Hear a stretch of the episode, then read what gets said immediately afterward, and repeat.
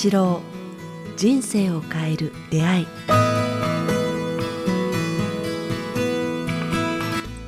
こんにちは早川洋平です。北川八郎人生を変える出会い、えーこの番組は YouTube と Podcast でお届けしています、えー番組のフォローチャンネル登録よろしくお願いします。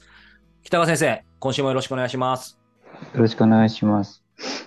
さあ、もう年内最後ですよ。12月、これはおそらくクリスマスの直後ぐらいに配信されるああ、そうなんですねんで。すけど、まだ僕らね、えーこれ放送してるのはそんな前ではないんですけど、先生、改めて、まあ、今年ね、振り返ると、なんかどんな一年でしたかっていうのをちょっとね、あうんの、聞きたいなと思うんですけど。早川君はどうでしたか？逆に聞き返して申し訳ない。僕はですね、まあ、去年もこういう話先生とさせていただいたと思うんですけど、まあ、なんて言うんでしょう。いろいろ、その肉体のね、えー自我と魂の自我っていうの今月のサポートの方の向けのお話いただいてますけど、ようやく肉体の自我から魂の自我が、ちょっとだけ本当に先生の1000万分の1ぐらいですけど、ちょっとそっち見えかけたかなっていうところで、いや、まだまだ肉体の自我の方に引っ張られて、いやいや、先は遠いな、みたいな感じですすね。まあ、肉体あっての魂ということもありますからね。うんその肉体が存在する限り、肉体の追求っていうのは必要ですから、そんなに、あの、厳しくは思ってませんけれども。うんうん、私、なんか今年早かったですね。で、ちょっと思ったのは、世界情勢がすごい混乱してきて、まだ収まらない状態が続いているので、2024年を話し合おうという今日テーマだったと思うんですけれども、はいはい来年ね、来年も非常にこうき混乱の時代が続くなっていうか、そウクライナどころか、ね、イスラエル始まっちゃいましたからね。うんうんまた他のところでも起きると思うんですよ。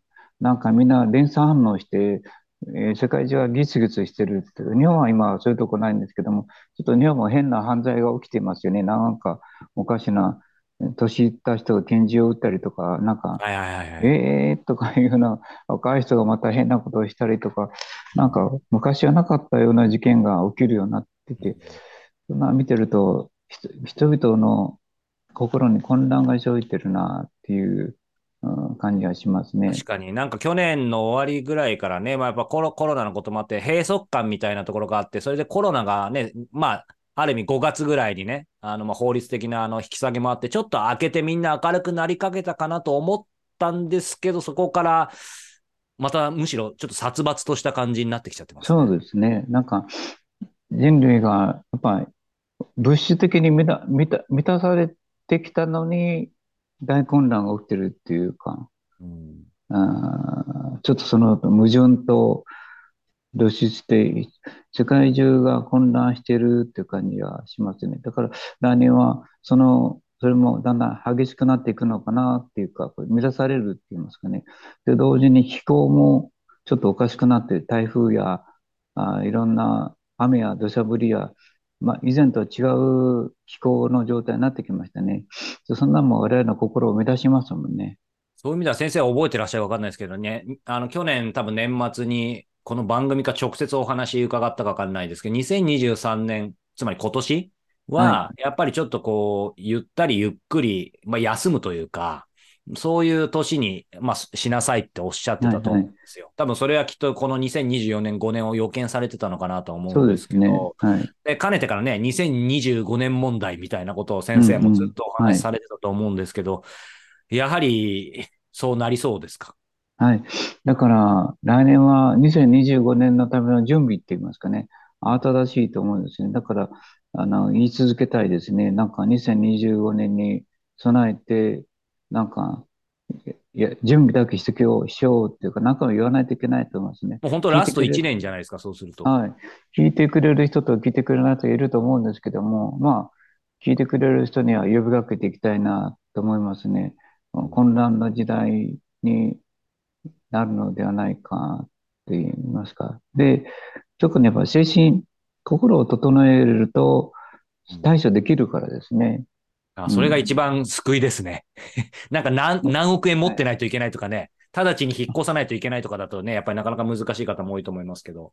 この間、ほら、イスラエルのあれで、あの、あそこの人たちがこう、いきなり出てけとか言われたじゃないですか。早川君もそうですし、私たちもそうですけど、いきなり出て、例えば日本からあの隣の県まで出てけと言われるだけでも、知り合いもないし、知人もないし、行く場所もないのに行けるわけないじゃないですか。はい。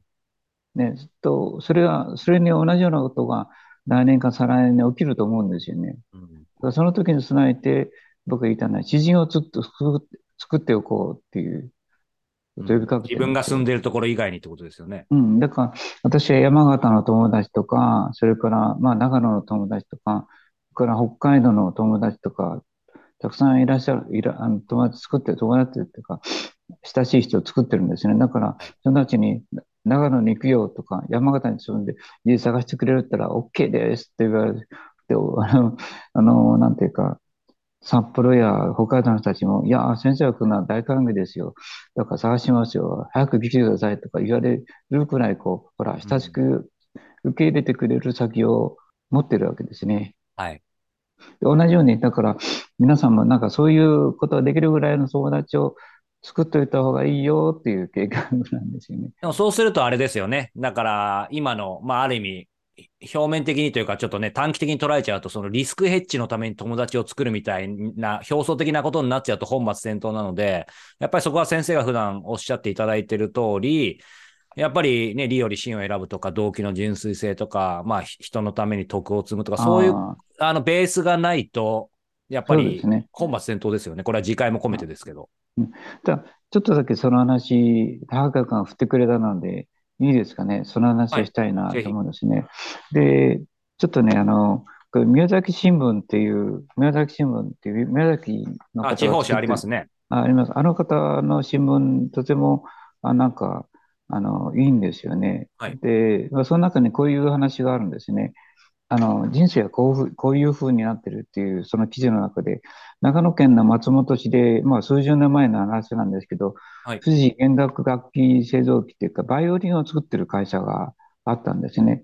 で、そこの社長さん、み三村さんという方が、アメリカを進出しようと思ってて、で、専務の横井さんと一緒に、こういきなりアメリカ行きを命じたと言いますかね。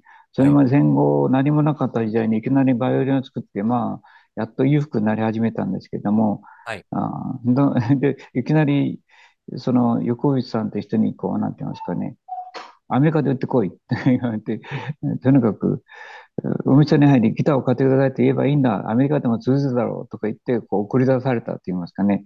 で、その横井さんっていう方は、アメリカに行ってニューヨークでこうギターを抱えて一遍券をセールスやったけど、英語が全く通じないので、はい。なんか、相手してくれないって言いますかね。で、門前払いされたって言いますか。で、アポイントなしでは、こう、あの、向こうはその、あの、なんか、訪問できないっていうのを知らなくて、ああ、そうでしょうね。いきなり飛び込みでけって、日本は飛び込みでけって OK だったんですけど、できない。で、まあ、か、あなんか、両腕を取られて、外に追い出されて、男二人が来てから、なんか体が担ぎ上げられて、外に放り出されたりとか、それがずっと続いたって言いますかね。そして、誰も、はい、話を終えて、いきなり東洋人が来て、話し相手になってくれるわけないってね、ギター持ってきて、喜ぼうかと思われるようなことは、誰も3ヶ月と4ヶ月経っても、なんか相手してくれないって言いますかね。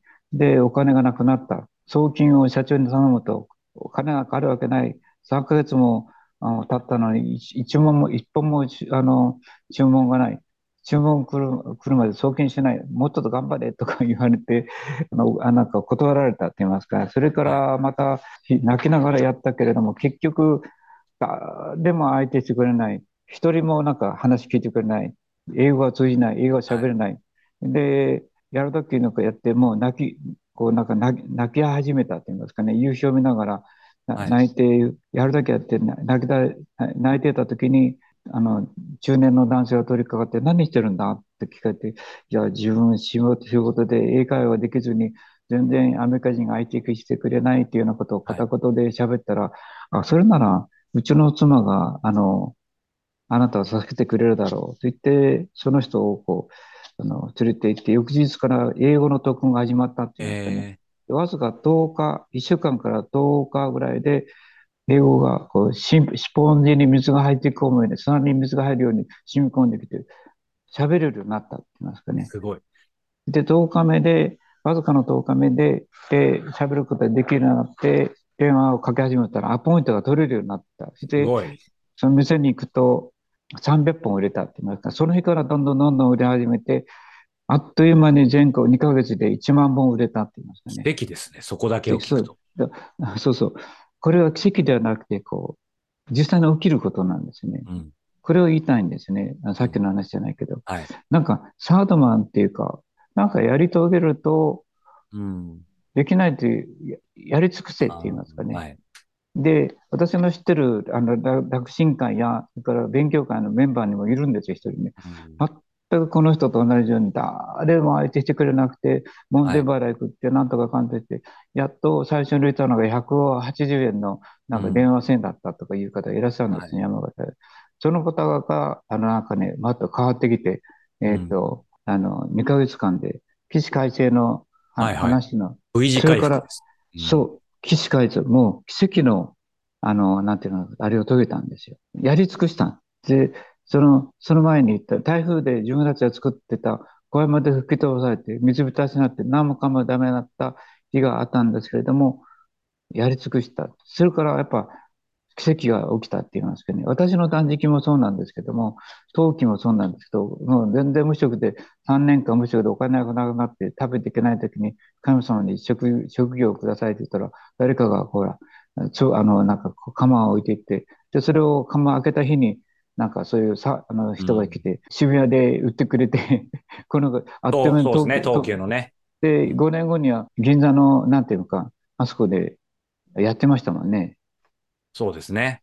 あの、あい渋谷のあそこの角の、あ、渋谷じゃなかった、あの、なんていうか、銀座の三越で。三越、すごいですよね。すごいですよね。考えられないですよね。どど素人、ど素人、この人と同じですよ。何万本も売れた。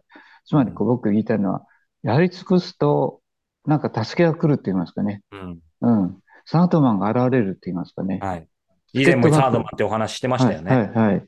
これ絶対来る。でその条件としては、こう、やり尽くせって言いますかね。やりきる力ですね。なんか最近でも言いますね。そうそうやれ、やりきると、なんかその日がやってくるっていうのは私も経験して、私みたいな人間でさえも経験したし、この方も経験してるし、私が見てる人たち、やり尽くしたら、あみんな来るんですよね。うんだからこれは事実だっていうことをなんか、奇跡じゃないってことですね。そうそうです。自分でそれをちゃんと生み出せるってことですね。そういうことができる法則があるって言いますかね。それなんていうんですかね。あれ、不思議な展開って言いますかね。がやってくるという法則がある。あの言葉は何でしたっけ？真理。セレンディピティ。セレンディピティ。セレンディピティ。は。はいい。それは、こう、やり尽くした時にやってくるっていう。だから、まあ、これは話は事実だから、どうかうち、や、やり尽くしてくれっていうのが、来年20年で、24年に向けての、あのなるほど。はい。まあそういう意味ではやり尽くすためにはやっぱりね、どんな形であれ、胆力、腹を決めるというか、なんかその辺もうん大事な気がしますけど。そうですね。いや、腹を決める、無理やりやらされてもいいけど、やってみる。まあ、やり尽くす。この人生を楽しむ。やる。この生をやり尽くしてみよう。やってみようと思うだけで、なんかやってるとやってくるっていうか、ちょっと曖昧な言い方で。いやいやいやいや、あの、わかるというとおこがましいですけど、なんか僕ぐらいの次元のまだレベルだと、今の話、あの、すごくわかるんですけど、やっぱりなんか先生が普段おっしゃってることちょっとずれちゃうかもしれないですけど、やっぱり覚悟とか、まあ覚悟っていうとちょっとこう、なんて言うんでしょう、悲壮感漂っちゃうかもしれませんけど、やっぱり目覚めるとか、腹を決めるっていうところがすごく大事なのかなと思うんですよね。少なくとも僕はそこがないとやりきれない気がする。でも、それも徐々にでいいと思うんですね。こういう話を聞いたり、友達作って、自分も、じゃあ、もうこの仕事をやり続けてやり抜こうと思うだけで、奇跡が起きてくるっていうのは本当ですね。本当。うん、だからそういう目でのサードマン、助け人、助はい聖なる助っ人、うん聖なる助っ人ですね。あ、いい言葉だな、あ思いついたいい言葉ですね。聖なる助っ人。はい。聖なる助っ人が出てくる。うんうんうん。うん。聖なる助っ人ですよいや、。そこにスーパーマン的な精神力も体力もある意味いらないってことですね。でそうです、そうです。それを信うんじてやりきれば。気づいてやり、やりきれば。で、それは誰でもやってくる。聖なる助っ人が出てくる。まだやりなさい、逆に。うんああ、そうですね。いや、なんかすごく勇気づけられるね、年内最後にね、あの、お話いただきましたけど、改めて、まあ、今日のね、そのテーマそのものがね、あの、2023年最後、そして2024年迎えるにあたっての、あの、先生からのメッセージだと思うんですけど、この1年間ね、あの番組聞き続けてきてくれたリスナー、視聴者の方に、最後に一言先生ありますか？うん、感謝、感謝ですね。また来年も、なんか共に生きて、共になんか、喜び合う年にいたしましょうって言いたいですね。そうですね。は はい。さあ、えーこの番組では引き続き皆様からの、えーご質問、ご感想を2024年もですね、引き続き、えーお待ちしておりますので、えーぜひぜひ概要欄からお寄せください。そして来月ですね、1月14日日曜日にも、えー楽神会が、えーリアルとオンラインで、えー開催されます、えー13時半からの予定となっておりますので、こちらもぜひチェックしてください。そしてね、えー今年1年も本当に、えーサポーターの方々も、えー番組を応援してくださってありがとうございました。えーこうして継続して先生のお話をお届けできるのは、えー皆様のご支援のおかげです。えー皆様には引き続きですね、えー今月末も北川先生の、えー特別コアをお届けしています。えー12月はですね、先ほどもちょっと話出ましたが、えー魂の自我と肉体の自我についてお話をいただいていますので、えーぜひ楽しみにしていただければと思いますし、えーぜひこの機会にですね、えーサポーターに皆様またなっていただけたらとても嬉しいです。こちらも詳しくは概要欄をお寄せく、概要概要欄をご覧いただけたらと思います。ということで、改めて、えーリスナーの皆様、視聴者の皆様、えー今年1年、えーご視聴、ご聴取いただいてありがとうございました。また来年も北川先生のね、えーお話を、えーお届けすべく、えー尽力してまいりますので、えーご支援いただけたら幸いです。えー北川先生、えー今年1年ありがとうございました。また来年もよろしくお願いします。ありがとうございました。よろしくお願いします。「